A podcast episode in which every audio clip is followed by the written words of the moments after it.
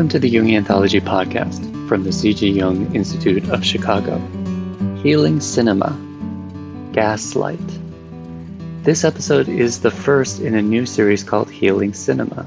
Judith Cooper, PsyD, and Daniel Ross, PMHNP, psychiatric mental health nurse practitioner, members of the Chicago Society of Jungian Analysts, discuss films from a Jungian point of view these informal discussions will be released in parallel with our other episodes, lectures from our archives, and interviews by Patricia Martin, and will not be on any particular schedule. In this episode, Judith and Dan discuss the 1944 film Gaslight. At some point, they mention the fairy tale Fitcher's Bird, which you may or may not be familiar with, so if you want more information, there's a link to the Wikipedia page about it in the show notes. Judith Cooper, PsyD, is a clinical psychologist and diplomate Jungian analyst in private practice in Chicago. She is a graduate and member of the C.G. Jung Institute of Chicago. She was adjunct faculty at the Illinois School of Professional Psychology, teaching projective testing. She was clinical supervisor and director of training of an APA accredited psychology internship program at a community mental health center in northwest Indiana. She has taught in the analyst training program and lectured on the anima animus and the clinical use of film. Daniel Ross, RN, PMHNP, MSN, MBA, has been a nurse for 40 years and in hospice for over 30. As a psychiatric mental health nurse practitioner and Jungian analyst, he brings a medical, psychiatric, and analytical perspective to the field of end of life care. He first completed the two year clinical training program, now the JPP JSP, at the C.G. Jung Institute of Chicago, then went on to complete the analyst training program. He is in private practice in the northwest suburbs, working with adults seeking psychotherapy, and continues to see hospice and palliative care patients at the end of life. He is co director of the Jungian Psychotherapy Program and Jungian Studies Program at the C.G. Jung Institute of Chicago. Before we get to their discussion, I just want to share a couple more uh, submissions from listeners. Linda from Virginia says RN by background, master's in counseling psychology. Hung out at the Jung Institute quite often in the 90s when I lived in Chicago. Same Jungian spiritual director for 37 years, now 66, working on, quote, part three, according to my dreams. Saw the podcast on a LinkedIn feed and looking for the next step on the path. Marcella Tobridge from Connecticut says, I began working in 2017 with a man named Thomas Pratke in Berlin, Germany, as part of the Integral Movement and Performance Practice Program, uh, IMPP. The IMPP integrates Lecoq physical theater and neutral mask work with Jungian psychology, the teachings of Karlfried Dürckheim, mythological archetype, and Zen meditation. I am a longtime theater artist with a commitment to a deeper understanding of humanity and believe in artists as cultural healers. I have specifically been looking at grief as a threshold for increased consciousness, individuation, and integration. I am more and more drawn to, quote, mature beings as practitioners and teachers. Thanks everyone for sharing. If you would like to share something about yourself, just click the link in the show notes. So now here's the discussion. Okay. Uh, my name is Dan Ross. I'm I am uh, Cooper.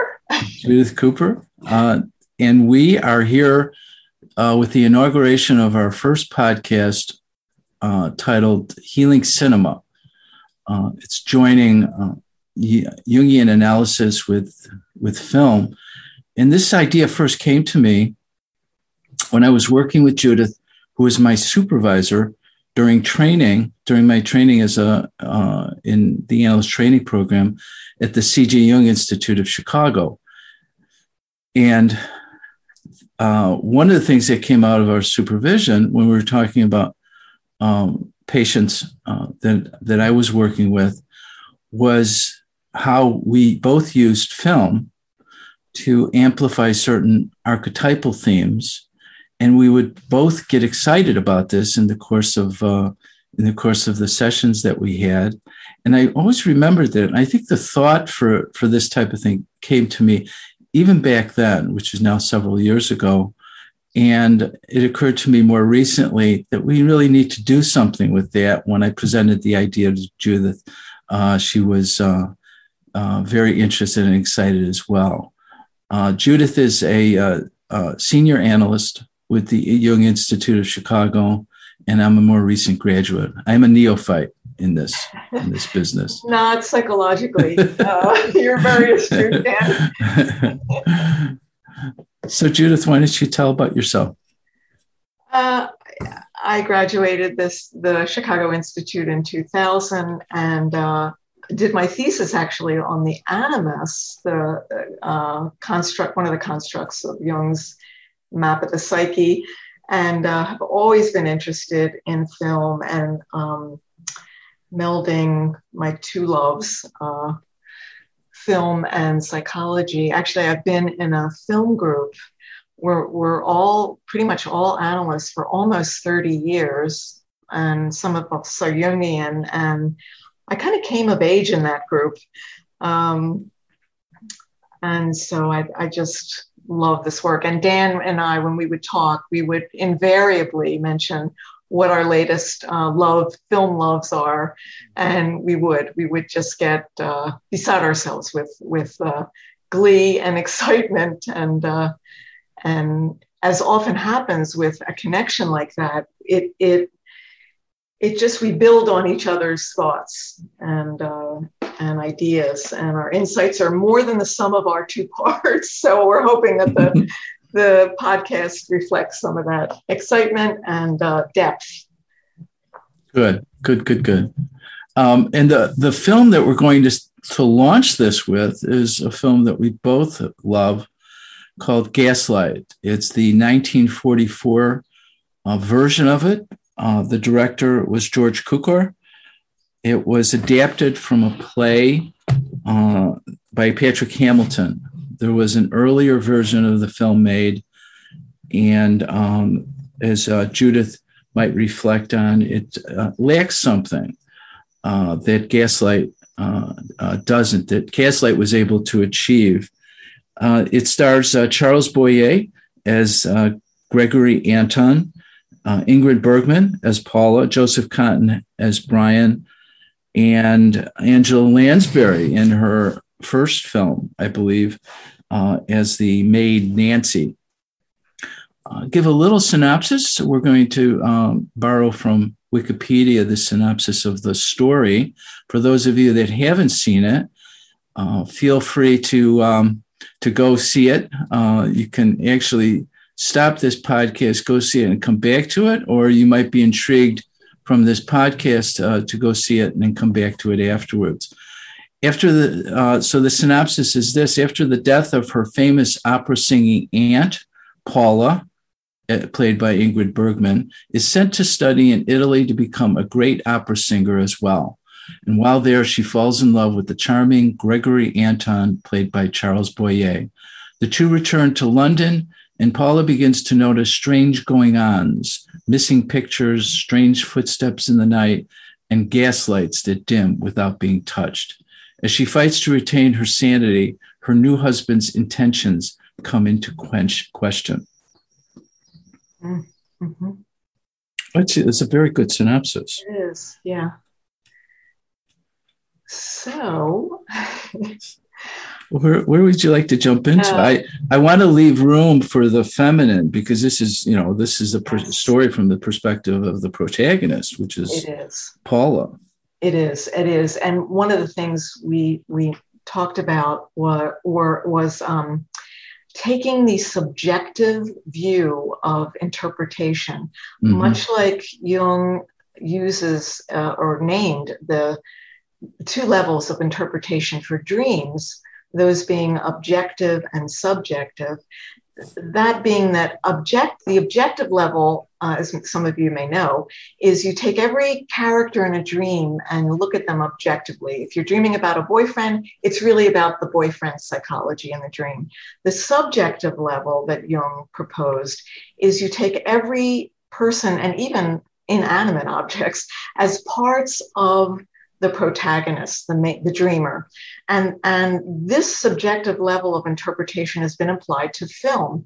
So, um, in, as Dan said, the film is from the point of view of Paula, the the heroine in the movie and the ca- other characters we can start thinking about as aspects of her.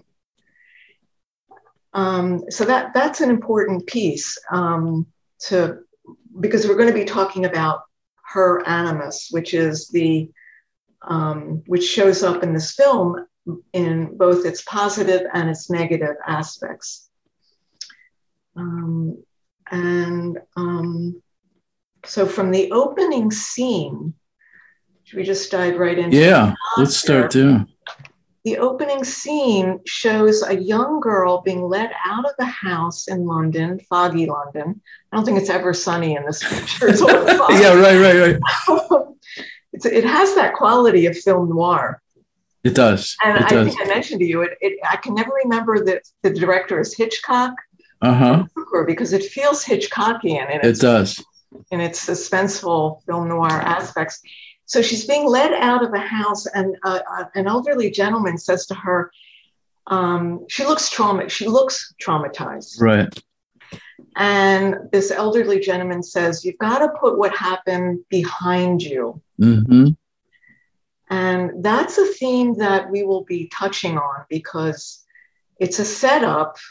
This is your, I love your, you use that word, the setup, the archetypal setup for um, things to unravel for her, mm-hmm. to go badly because mm-hmm. she has put this trauma behind her. Yes. Yeah. You know, you know, what occurs to you as you're saying that is how often in my um, analyses, with with uh, patients when when when it comes out i don't remember my childhood yes. You know how often how often that comes about? And that's always a, a red flag for trauma and you know and stuff that's going to need to unpack. And and here the this and this old man whoever this guy is i don't know if he's an executor of the estate or mm-hmm.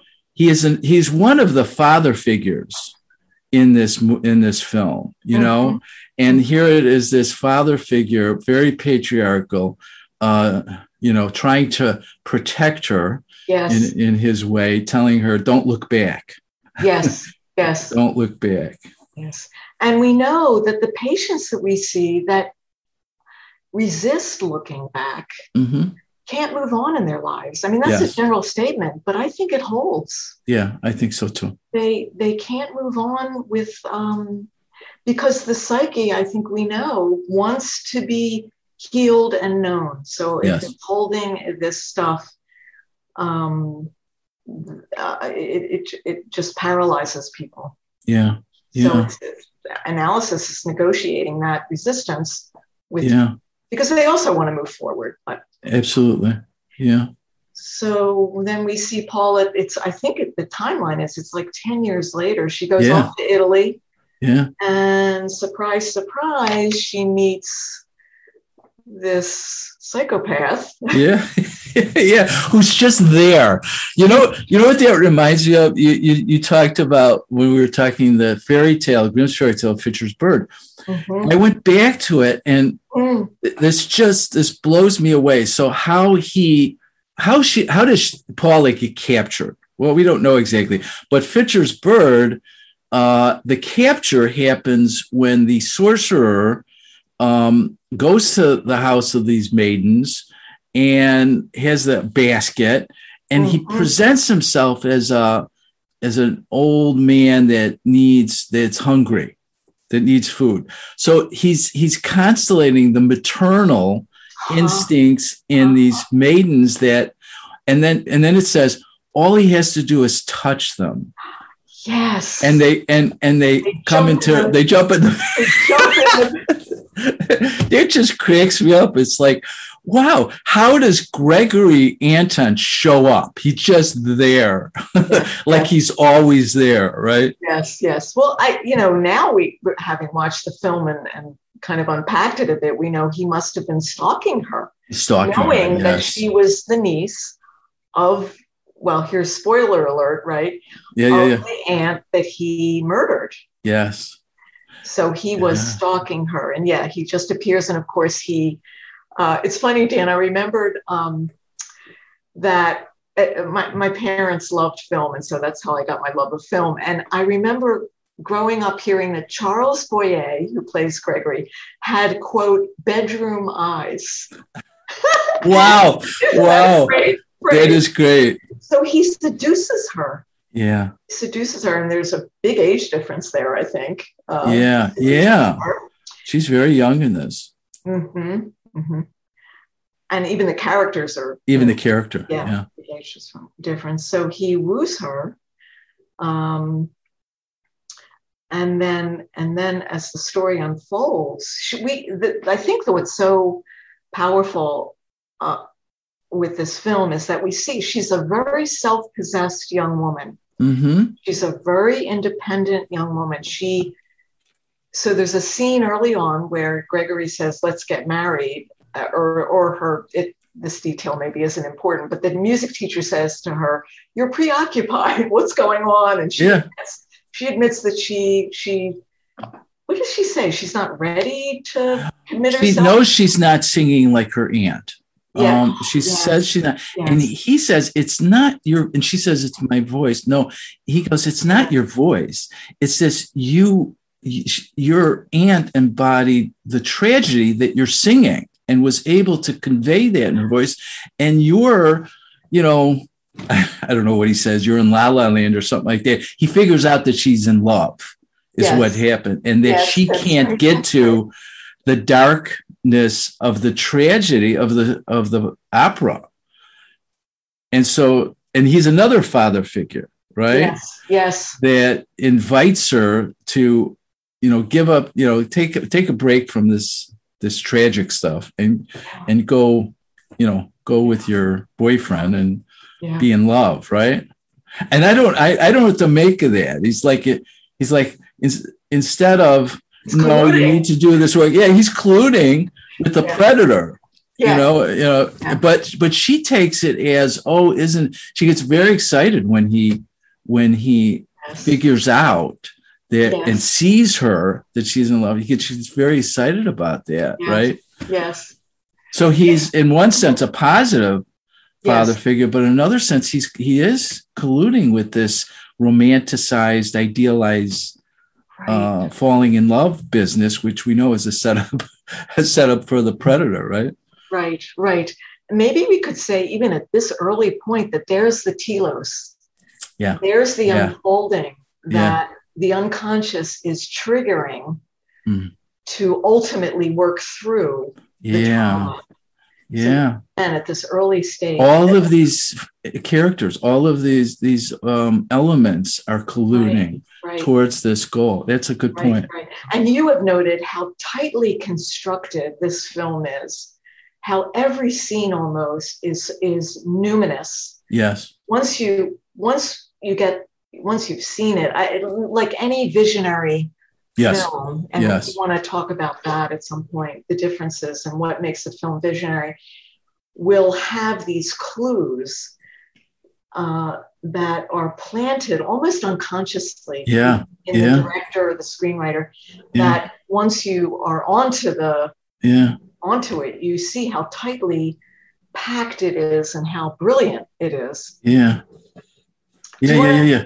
I, I just want to add one thing. When you said uh, Gregory was was uh, stalking her, oh. I had looked up the etymology of all the names, and they all have relevance because oh, Gregory uh, means it's uh, it's I, I, think Latin for watchful.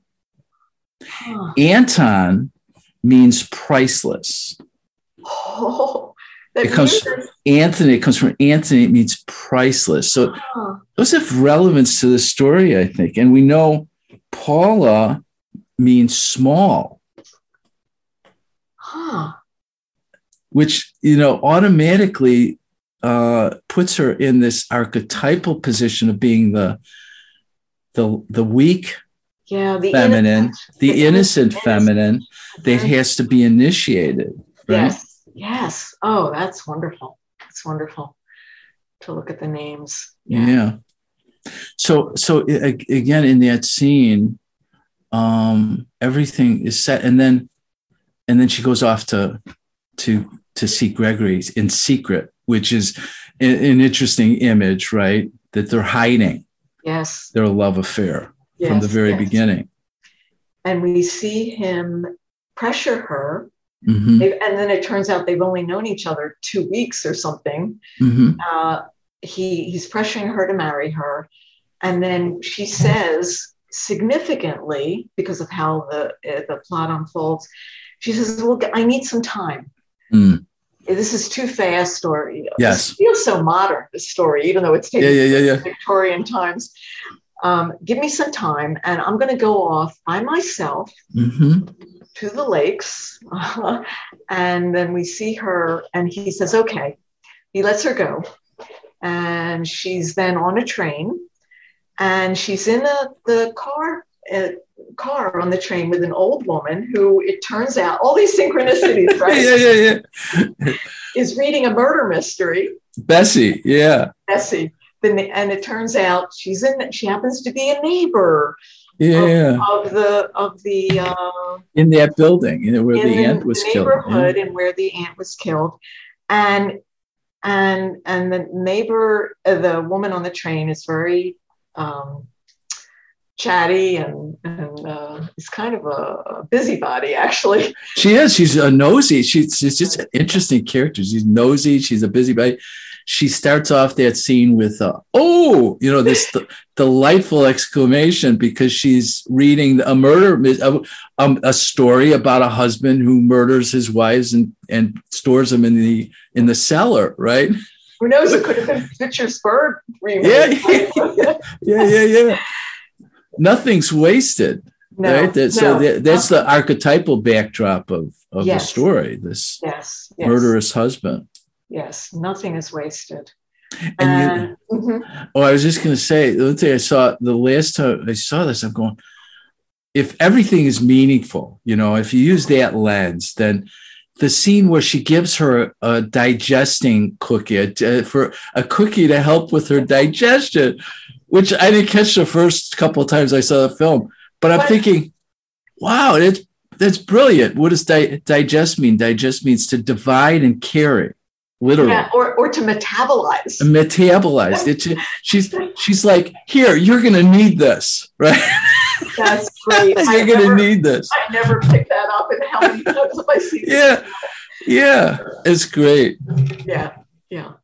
And so she, so the the busybody Bessie asks her, you know, where, how it comes out that they live that that that Yeah, and there was a murder. Yeah, she says, "Oh, we love." Yeah, and she knows, and she and then Ingrid Bergson. Yeah, I I I know of that area, you know, and she could see that she's getting she's getting anxious. She's getting Yeah, anxious. Yeah.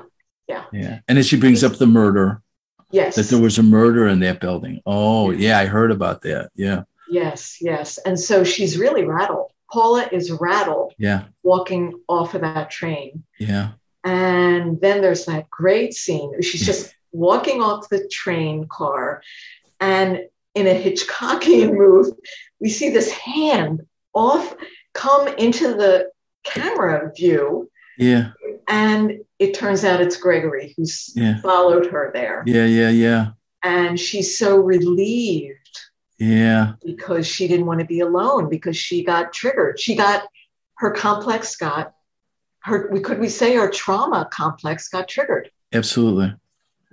Absolutely. And he somehow knows this. Yes. Well, You know, you know, right? He's he he he is so attuned to her and her complexes somehow. I was um mhm. I was reading um Hillman, and this this is real relevant. The- he says the combination of knowledge and power and the magical use of it for evil seems like the propensity of Senex consciousness. He's talking about Senex consciousness, Wow. and and that strike that, that you know that fits the fair, the Fitcher's bird fairy tale, right? So this idea that knowledge and power, and uh, you know, which brings up the sadistic, right? Sadism, Right. Well, let's the dark refer back- Yeah, Let's refer back to that because that's highly relevant for how this plot unfolds. Right? yes, yes, The whole we um, will. what does she know? um, yes, and and the the levels of consciousness about what she knows and how she goes unconscious, Right. which is the image of the gaslight. Right. Yeah. So could we say then, Dan, with your interest in the predator, that that predator energy is always Senex energy? Yeah, it seems like it. You know, as, as I'm reading Hillman, the Senex is about um, melancholy and brooding and darkness. And then, you know, as you started out, the this is a film noir. This just the whole Mhm. atmosphere of the film has this this darkness to it. Mhm. And Mhm. and on the negative side of the Senex is the is Saturn and the and I think the Predator Mhm. too lies in there because he's so astute at knowing something knowing of her Mhm. and and then capitalizing on that and Mhm. using that And there's a pair of opposites, isn't it, with her innocence? Yes So she's a kind of puella, yeah like you said, uninitiated. yeah Um, and so there, there's there's the opposites. and you know and, and young you know from you know the red book on um put the the young feminine and the old man yes, together Salome right and Elijah. yeah but Mhm. you know they, they they're together and you know and that could have its negative Mhm. Uh senex component to it right But I wonder if those two opposites are really um, what triggers the transcendent function, mm-hmm the mm-hmm power of those two. yeah Mm. yeah let's keep that concept Yeah. transcendent function because that's what's guiding this whole thing right this Yes. Yes. this movement into consciousness Yes. So, so in terms of the plot, then they do get married. He Mhm. takes her. They they have a honeymoon, and then he there's this beautiful scene where he says, "I have this dream yeah that he wants to go back to London." yeah And she, needing to please, being the uninitiate she is, and, and the character is so relevant for clinically for working with our female clients in Mhm. patriarchy. She says, I want to give you this dream. And I happen to have a house in London. Mm. yeah right right right and so they go back to the home and it's where the murder took place. where place the murder occurred. Yes the return of the trauma. And she's a bit wary, justifiably. Uh, we see her very kind of skittish. Right? Oh yeah, yeah. And and uh, speaking of it, there's a scene when she when he, he enters the house first, and he says, uh, "Come come on in, Paula. Don't stand in the doorway." And and she was she was standing in the doorway, and I'm thinking of thresholds of initiation, right? Yes. She she some on some level knows that this she is moving into an Yes. initi- initiatory experience Yes. with all its dangers right. right, And we know this is the realm of the trickster, yes those Yeah. liminal spaces. yeah And Yeah. that's, we're going to be hopefully getting to that. yes yes yes In terms yes of what the trickster in both sides of that split, positive and negative. yeah yeah Yeah, yeah, the doorway. The doorway the, the, that space transitional space that winnicott Yes. uses for play Mhm. and and for uh for initiation do you want to do you want to talk about the trickster now or you want to Yeah, le- sure. Um, it's the it's been named as uh, Jung named it as the collective shadow. Mhm. Other writers have named it as the, the archetype of individuation, Mhm, the archetype of um, the self. mhm. So we've got some big guns here yeah yes operating some numin- real numinous energy yes that's being um, awakened here. yes the whole in the whole plot. Um, it uses humor. We don't see too much humor in this in no film. Not much at That's all. a, yeah. It's another thing Hillman says about the Senex. There's no humor. There's Yeah. no laughter here. This is serious stuff. this is serious stuff. This is yeah. Um, but the trickster upends our typical way of being. Um, uh, it just it, the the, the etym- etymologically it means disrupting the ordinary. Mm. So something big is going to be upended and destabilized, mm-hmm. and we'll see that big time in her in her um, psychology. Yes, absolutely. Yeah. yeah. You know, the other way is, th- thinking about the trickster, going back to uh, Jung's essay on the, on the trickster, is it has um, it has a throwback to our animal nature. Yes, mythologically, yes, yes, that energy, and that um, I don't know if he said that or Radin. Uh, mm. He's quoting Radin that all of civilization could be summed up as a forgetting of the trickster. yes, is that right?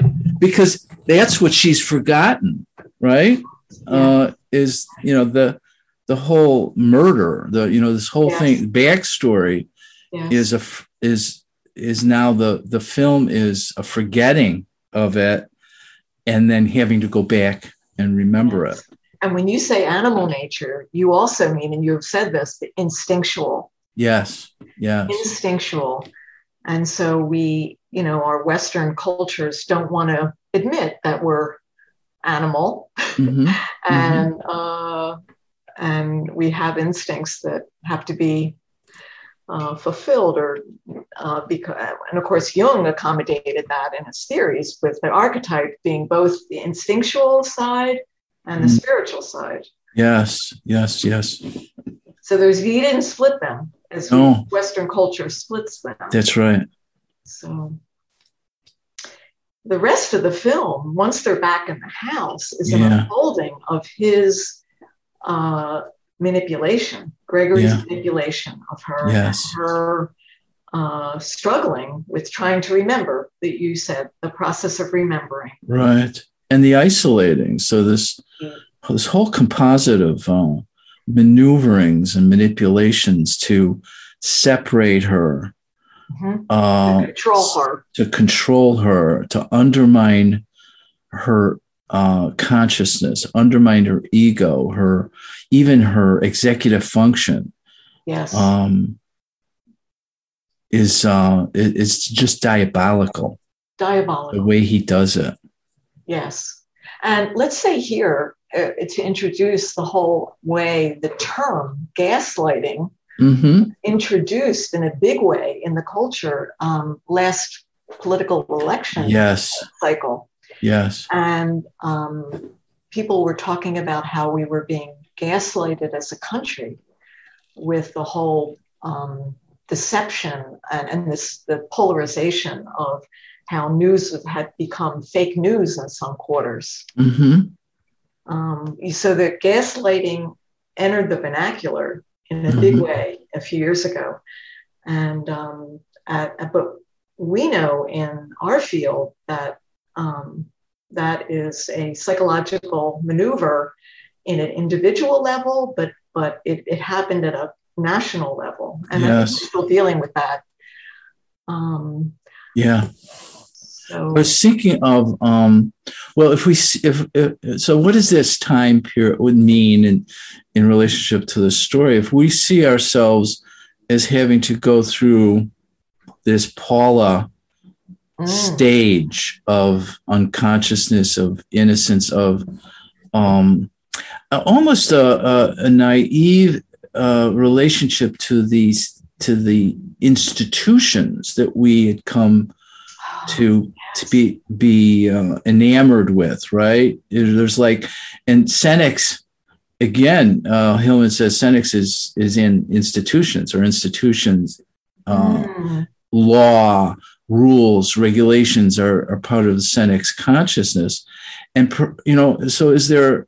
Have we been innocent, innocently, um, you know, in love with our you know democratic institutions and is somehow this, you know, this this world stage upheaval of the mm-hmm. trickster coming in and turning all of that upside down. Is it serving some larger purpose?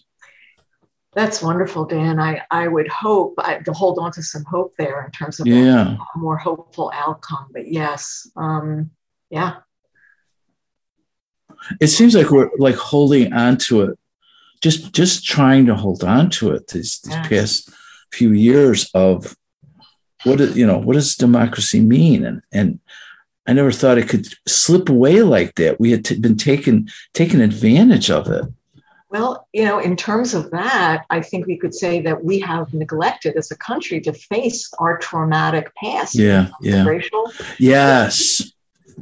So that is our trauma that we have not faced.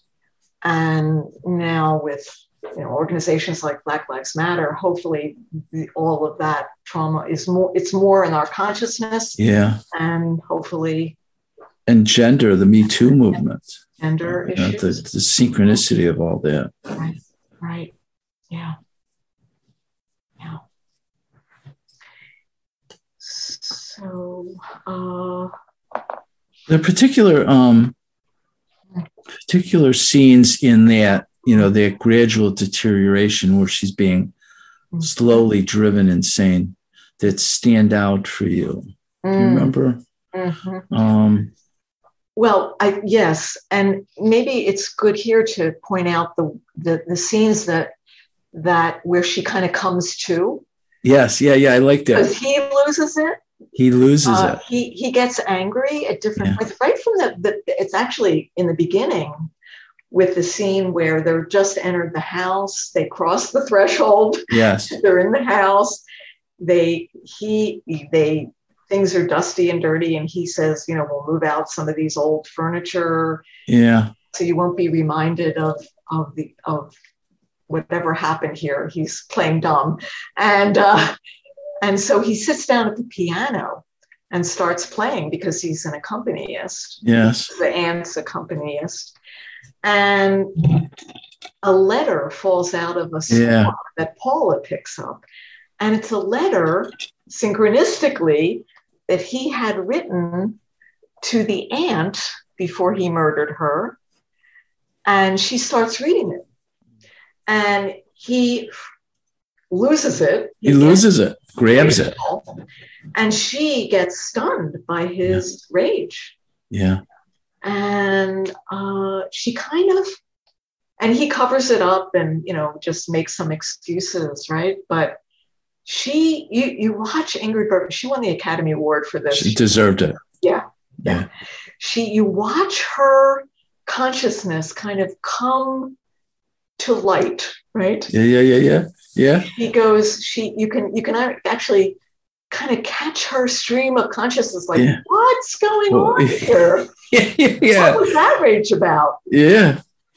Uh, and so she kind of Like the trance, like she's like Yeah. she she's um in a trance and then she's like knocked out of the trance for that moment. out of the trance yeah and you know i i I- uh it, i have thought that maybe hi- if if we stick with the um subjective level and he's her negative animus Right.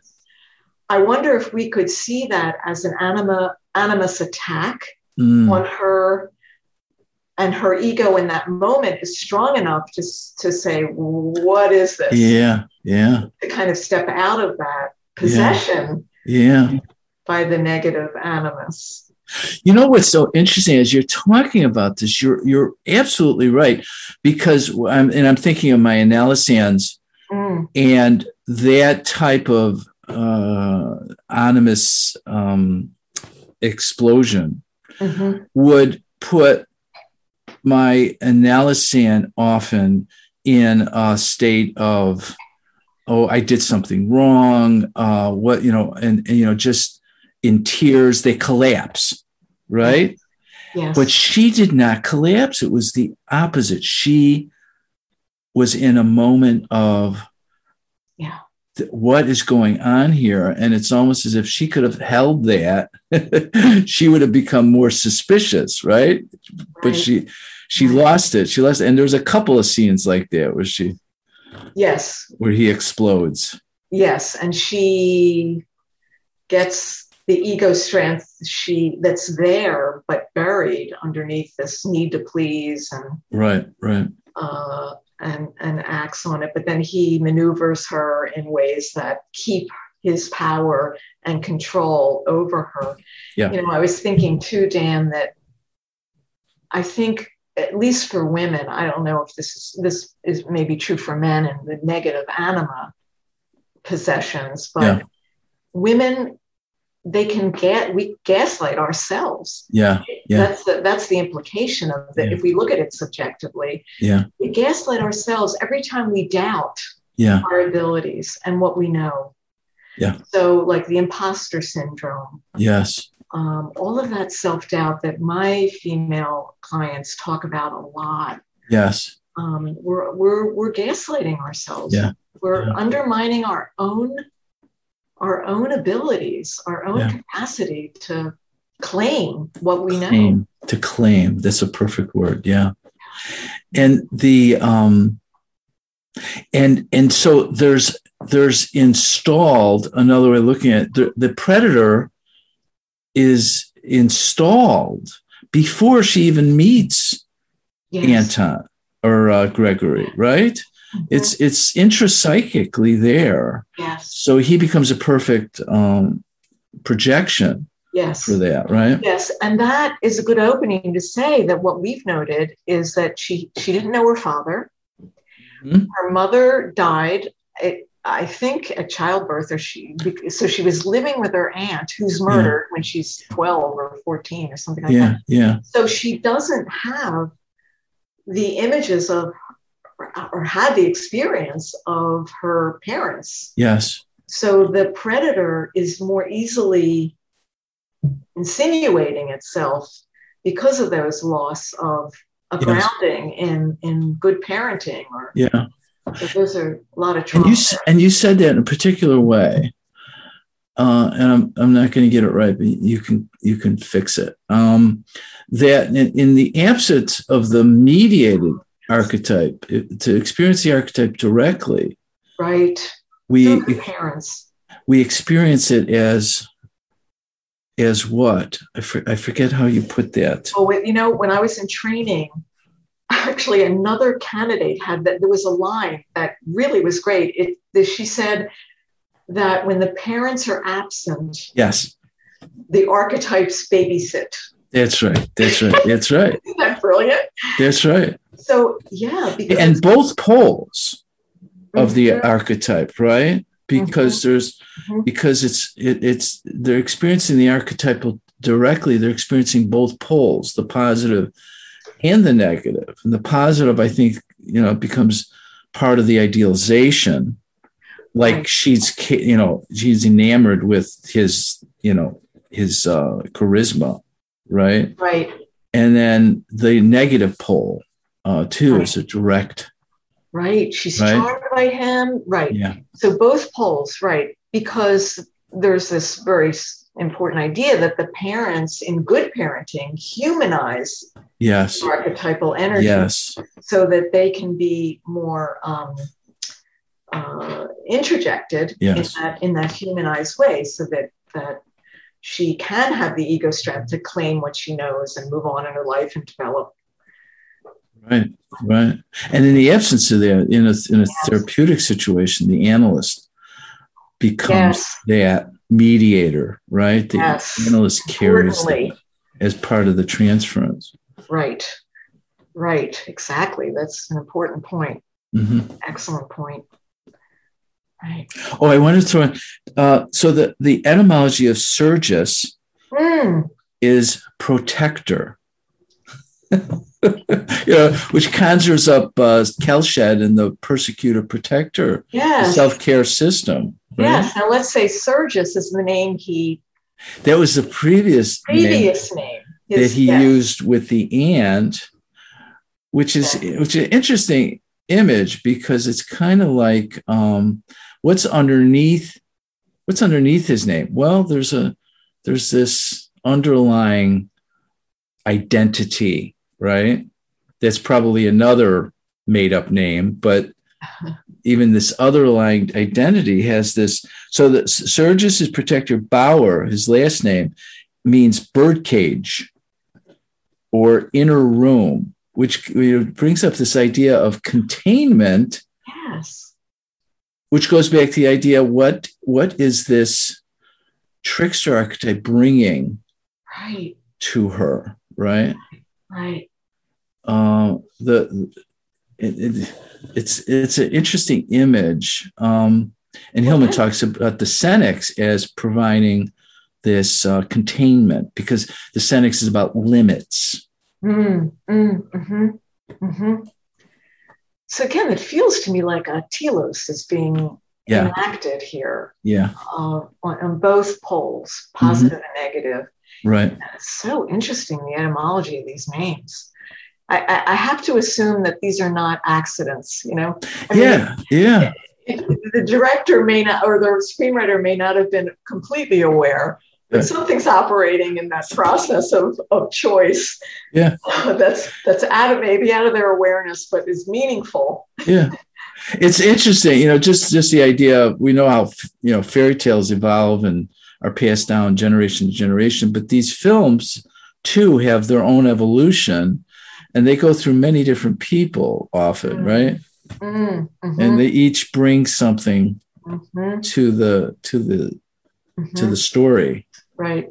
And hopefully reflective of some progressive mm-hmm. understanding of yeah, yeah, yeah. of human evolution. yeah, right, right.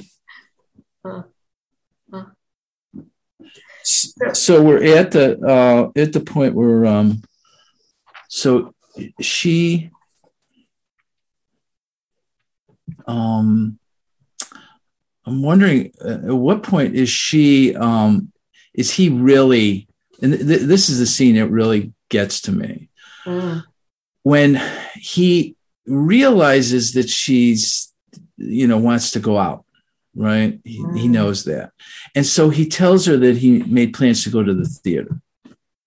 Mm-hmm.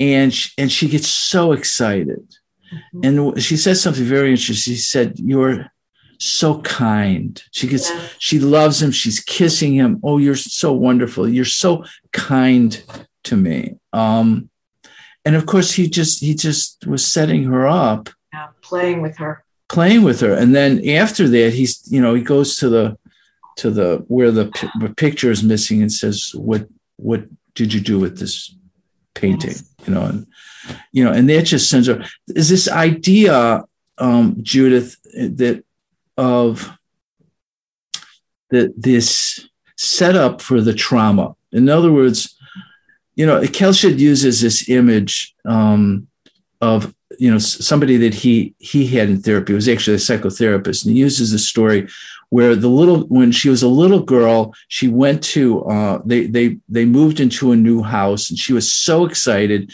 She wanted to celebrate the moment. And so she gave her mother uh, a bunch of flowers that she picked.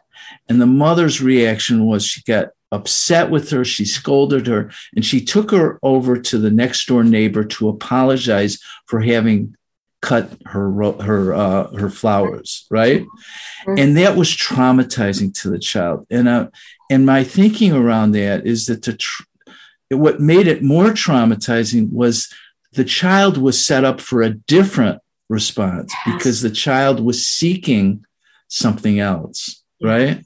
Yes. And Paula's reaction to his uh, generosity uh, of taking her out was like, oh yeah, this is true. This is really the man I fell in love with. Yes. Not this other guy. You yes. know, this this is the man. It's like, oh my God, you thank you. You're saving the image that I have of you, yes. right? That fits the romanticized yes. good guy. Yes. the, the, yes. actor. Mm-hmm. Mm-hmm. And and then after that, she uh, he tells her, you know, and then she goes to find the painting. The, the, the other part of that scene is when they're walking up the stairs, and this is this is just brilliant to me. She is figuring out, okay, she just uses logic, which an insane person couldn't do, right? She's figuring out, okay, if this, these things are true, and I am truly going crazy, mm-hmm. he said, she says to him, then then Gregory, you're going to have to be kind to me. Remember that? You're going to have to be kind to me. Yes. And he just just stares straight ahead, no response, um, and is Cold. is just cold, completely cold. Yeah. That's that scene really got to me. Yes, yes, because she's so human in that moment. But Yes. she's to his better, so-called quote unquote better nature. Yeah, Um, but I think you're bringing up a great point in terms of the blindsidedness hmm setup. Like Yes. here, I'm going to take you to the theater, but oh, I just noticed the picture on the wall that's missing again. yes, You do this to me. You know, Yes. I'm the victim now. The, the, the predator is the victim. yeah, Um, I'm just trying to help you, but you're you're not you're not who I thought you were. Yeah, that's all a, a setup. But so there's the trickster again. That Yeah. surprise element yeah, like that that expecting the unexpected the Yeah. unexpected happens that the ego doesn't expect. Yeah, um, that disruption of what we think we know but yeah, but he's using it to dominate and control and maneuver her into thinking that she's going insane. Yeah, yeah. There's a coldness, and Hillman talks about the coldness of the Senex Mm, mhm. you know the cold the coldness the the distance the separation the you know the separatio uh Mm. of the of the process this Mm. uh just absolute coldness in a moment when she is desperate yeah desperate for uh, connection desperate yeah and most opposite of that coldness. She's alive she's excited. Yeah. She's even he's playing at the piano and he's she's dancing around the room. Yeah. Oh, we're going to the theater because yeah. Yeah she's singing. Yeah you're right. She's just yeah. Yeah, and that's interesting because what I'm remembering too is either before that, um, there's that the camera is such a character sometimes in this movie, not always like in some film, but there's a scene where he walks toward her and the Yeah. and we see him come at her through her eyes and he is acting he's like so cold and yeah evil you can Yeah. feel the evilness of, of him yeah no yeah. bedroom eyes here. yeah yeah no no in fact when you said eyes there's a couple of scenes one when he was i think looking at the the um this the gems the what do you call them the Yeah, the jewels, the jewels uh crown the- jewels. crown jewels thanks and the way the camera and the lighting the, his uh, well, first, his eyes appear black his pupils are black but there's this this light that shines on his pupils and Mm. if you've ever looked at the uh, there's an image of bluebeard Mhm. uh, in a, a plate an old plate of, of bluebeard from the fairy tale bluebeard which is another like another murderous husband Mhm. theme and his eyes Mm. are s- scary his Yes. eyes are scary Yes. and this this what this what it reminded me of in those scenes the way they used the Mhm. camera to capture you know Mhm. his eyes in, in two two i think two scenes where he gets this you know far off Yeah, otherworldly. otherworldly look i think i i think when she pulls down the the drape from the painting the portrait of the aunt he's he has that same look in his eye when he, Uh huh. he sees her And of course, that mirrors one of the la- last lines in one of the last scenes where he says to her, "I, I, I." Uh, there was a fire in my brain, or something. Yeah, yeah, fire, yeah, yeah. Fire in me. A fire. Jewels. Yeah, yeah, that's that's it's a good point. The yeah, he's describing what the director was picturing, was was portraying in in the look of him. Mm, mhm, mhm. This fire. Yeah, yeah, yeah. That's a that's an amazing scene, and uh, where you're describing with the picture. Where so, but before that, um, that scene at the tower where he we know now he having seen the whole movie he had misplaced. It's all about misplacing he's misplacing the objects and Yeah. trying to catch her and thinking that she has forgotten Yeah. where she has misplaced Yeah. them. So all that deception and manipulation to undermine her ability to know what she knows and to trust her own knowing. Yes. Uh, and that scene in the tower, he has misplaced her brooch, Yes.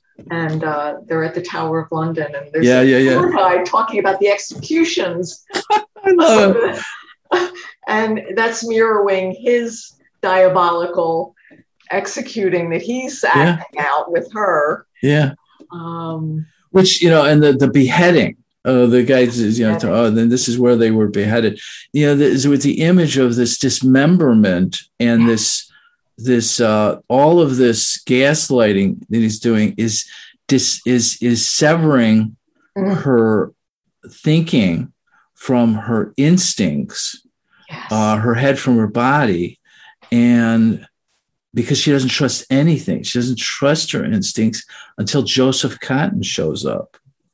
yes, let's talk about Joseph Cotten. And I think your use of dismemberment is right on. That is Yeah. that is Yeah. the word. Um, which is you know the image in the fairy tales. yes, um, that's both right. fairy The tales, buried right? Bird. Yes, there's an actual dismemberment. Yeah, Yeah. Yeah. and there's is I think that this dismemberment is a good image for what's going on psychologically for her because her this is just a you know Yeah. completely um, cutting up Yes. uh, everything uh, that Yeah. she knows, everything Yes. that she thought she knew. right. And would for- that be? Oh, sorry. Go ahead. No, with I mean with a with a larger purpose at the end. The, the telos is you know having a larger purpose at the end, but the the process of it is just Right. Would that be the mortificatio? yeah alchem- yeah Because there is one alchemical plate. I forget if it's in the Rosarium, maybe in the Sol, uh, Splendor Solis, where there's actual an, a, a, figure cutting up yes yes that is like an, a reminiscent of The Splendor- animus. The Splendor Solis. Yeah. Oh, oh, Dan got frozen on this. Uh, what happened to the audio here? We had our own dismemberment here. Can you hear me, Dan? oh, you're back. Judith, I lost you for a second. Yeah, yeah, we lost you too. It was our own dismemberment here. Oh my gosh, I, isn't that something? the parallel process going on with technology in this moment. And precisely that moment. Oh my goodness. Yes. Yeah, let's well let's finish let's finish the story from that perspective, and then we'll go back through it from the male perspective. Yeah. Uh, so the uh, to finish the plot, Joseph Cotten has been yes. watchful and voyeuristic and interested because he was smitten by the aunt when he was a boy. He went to this to the opera of uh, Romeo and Juliet. He went backstage. He meets the aunt. She gives him Yes. her, one of her gloves, uh, and he car- he carries it the rest of his life into manhood, and that's what he uses to gain her trust Yes. when he comes to try and convince her that something nefarious is going on here, right? Yes. yes. And so he's he was smitten by the anima image of the Yes. aunt, and then re-smitten by the image of the niece when he's when he sees her in the square and he's with his nephew and, and niece which is an interesting introduction to the character. And then um he, he his whole his whole thinking through this film was how do i get in relationship to her? How Yeah. do i get to meet her? How do i get to and he, he gets more bolder and bolder as the story progresses right yes. even being tricksterous you pointed out oh he's, Yes. he's pretty tricksterish too because he gets Yes. the lady across the street right. to pretend uh, that he's her nephew yes. right and that they're going there to see how she's doing and stuff like that um, but eventually he convinces her and there's a scene that you you point out when he's when he's he's asking her questions. he does it in such a way as to ask her questions so yes. gregory goes out and then the gaslight go, the gaslight goes down and you know it's almost like an analyst right that you know asking yes. these questions yes. and then he finally uh he finally yes he finally says um to her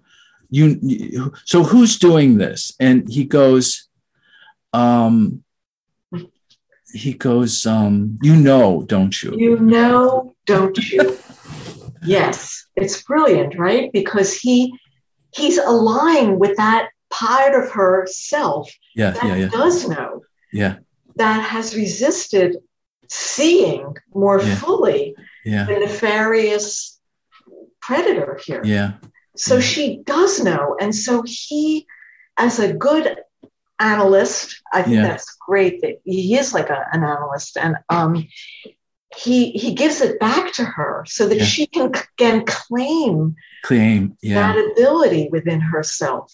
yeah And because and and and he he when they're there together, um, trying to piece this together, the gaslight goes goes down Yeah. down and then goes back on.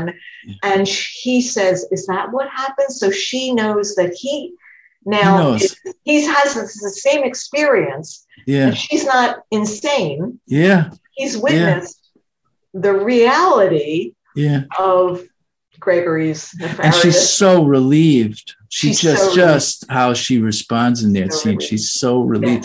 Yes. you know i think that's uh that's such a such um such a numinous experience i think from an analyst perspective when the analysand experiences that right and it's you know this light bulb go, Yes. goes off and Yes. and it's as if the analyst is seeing something that the analysand sense was there Mhm. but but you know with all the gaslighting that goes on in our culture didn't know and then and then it's like oh you see it too Yes. right Yes. You see it too. It, you've named Yes. it for me and you get it. Yes. yeah Yes.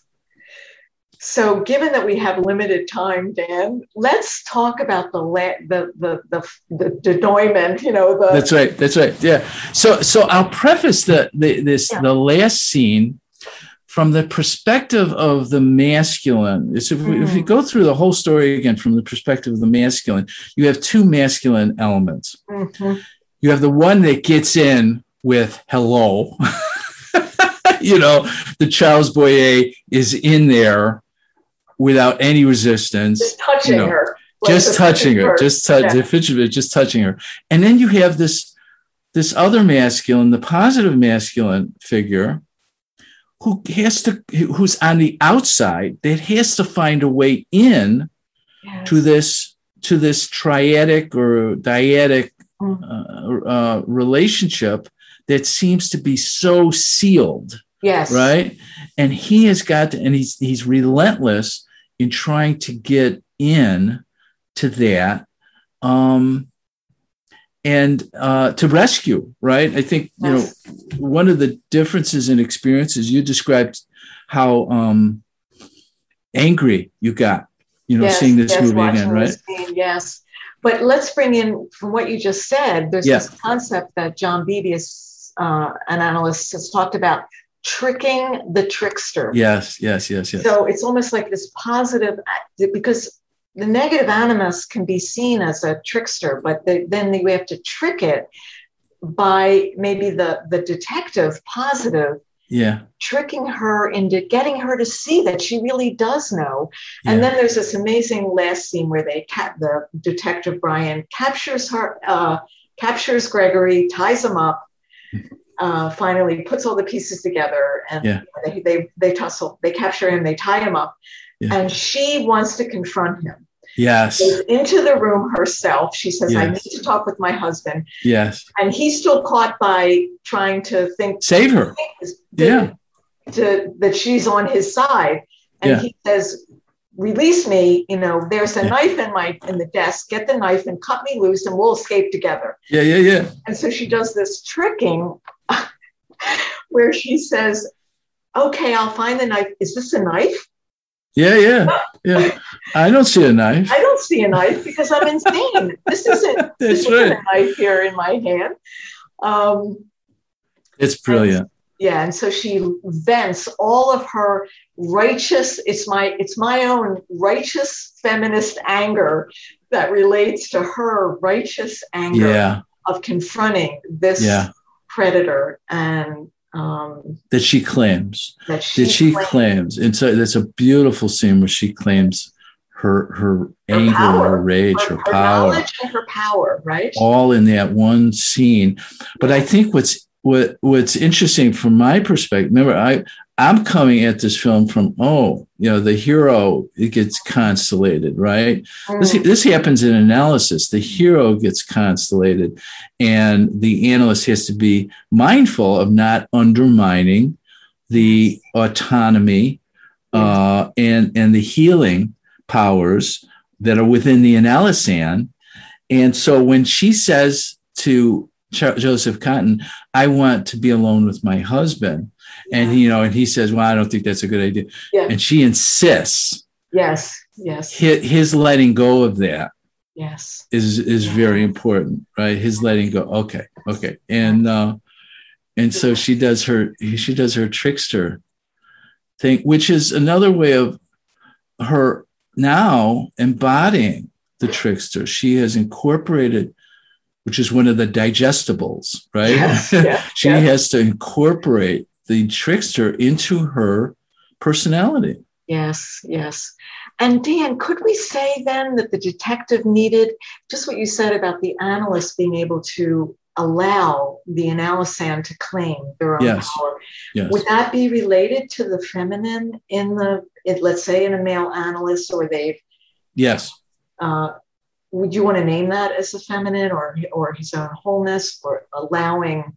Because you know we know that analysts have taken advantage of Oh yeah. of Yeah. specifically feminine Absolutely. female clients rather.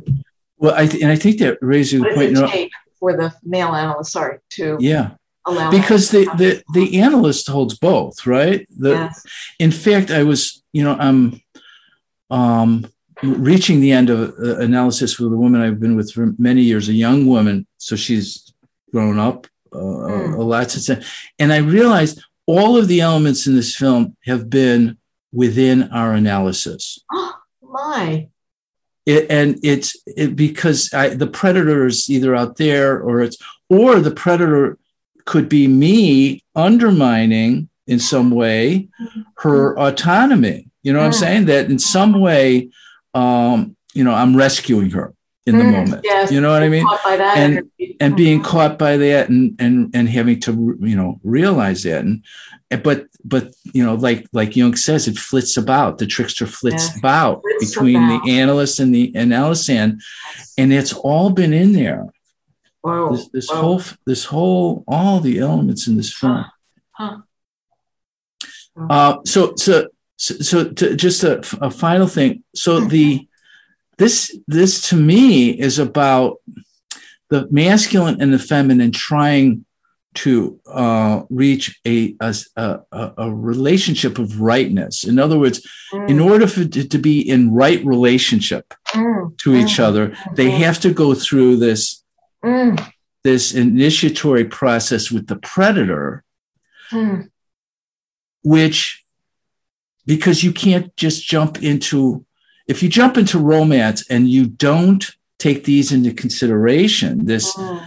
these these trickster animalistic these shadow uh, collective shadow elements Mhm. then you you can doom the relationship right Mhm, and mhm. so the end of the film is joseph cotten you know saying you know if i'd, I'd like to see you from t- you know time to time and she said oh that would be great and she touches his arm right Oh. and then they just as bessie comes out and goes ooh I love that. Yes, So it's like, okay, yeah, this is about Paula's individuation, but it's also Yeah, about both yes. the masculine and feminine yes, having to go through this to come into right relationship to have yes, the the conjunctio. Yes, you- yes, and therein about, lies the right? wholeness. Yes, Yeah. outwardly and inwardly, could we Yeah. say? Yes, yes. Yeah. And I would say too um, that for women leaving in feminine psychology, le- leaving,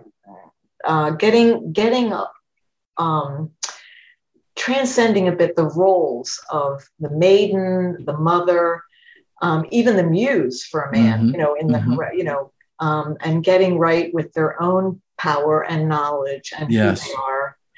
Um, yeah. You know, and we were talking about the Senex of Gregory. Well, the puer of Brian. yes. Uh, Brian Brian's etymology is it means honorable and noble, which Oh. really really fits, right? Oh, It fits the positive image of the masculine, positive positive image of the father, yeah.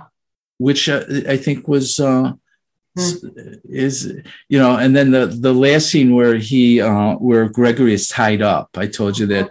I love that Mhm. in in the other iterations of the film there's you know this this you know sleuthing that goes on of trying to trick to figure out and to for for the predator self disclose what he's doing yeah. which is intellectually cute but just the image of this rope tied around this trickster i love it like that's what we have to do with the trickster is capture capture, rope him up, and because we're not going to get rid of him, and just know where he's at, right?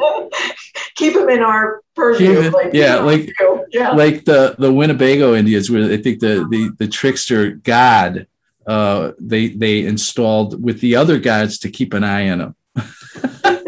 I love that. Well, we have he has he'll have to escape at some point to you know wreak havoc, but then That's right, yeah. right too. Yeah, yeah, Work it through.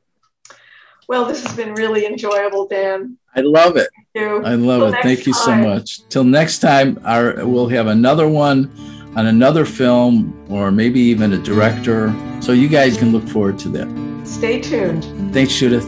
I'll see Thank you soon. you. Bye bye. Bye. This podcast is distributed under a Creative Commons Attribution, Non Commercial, No Derivatives license. Share it all you like as long as you maintain the attribution to the speaker, but please do not change it or sell it.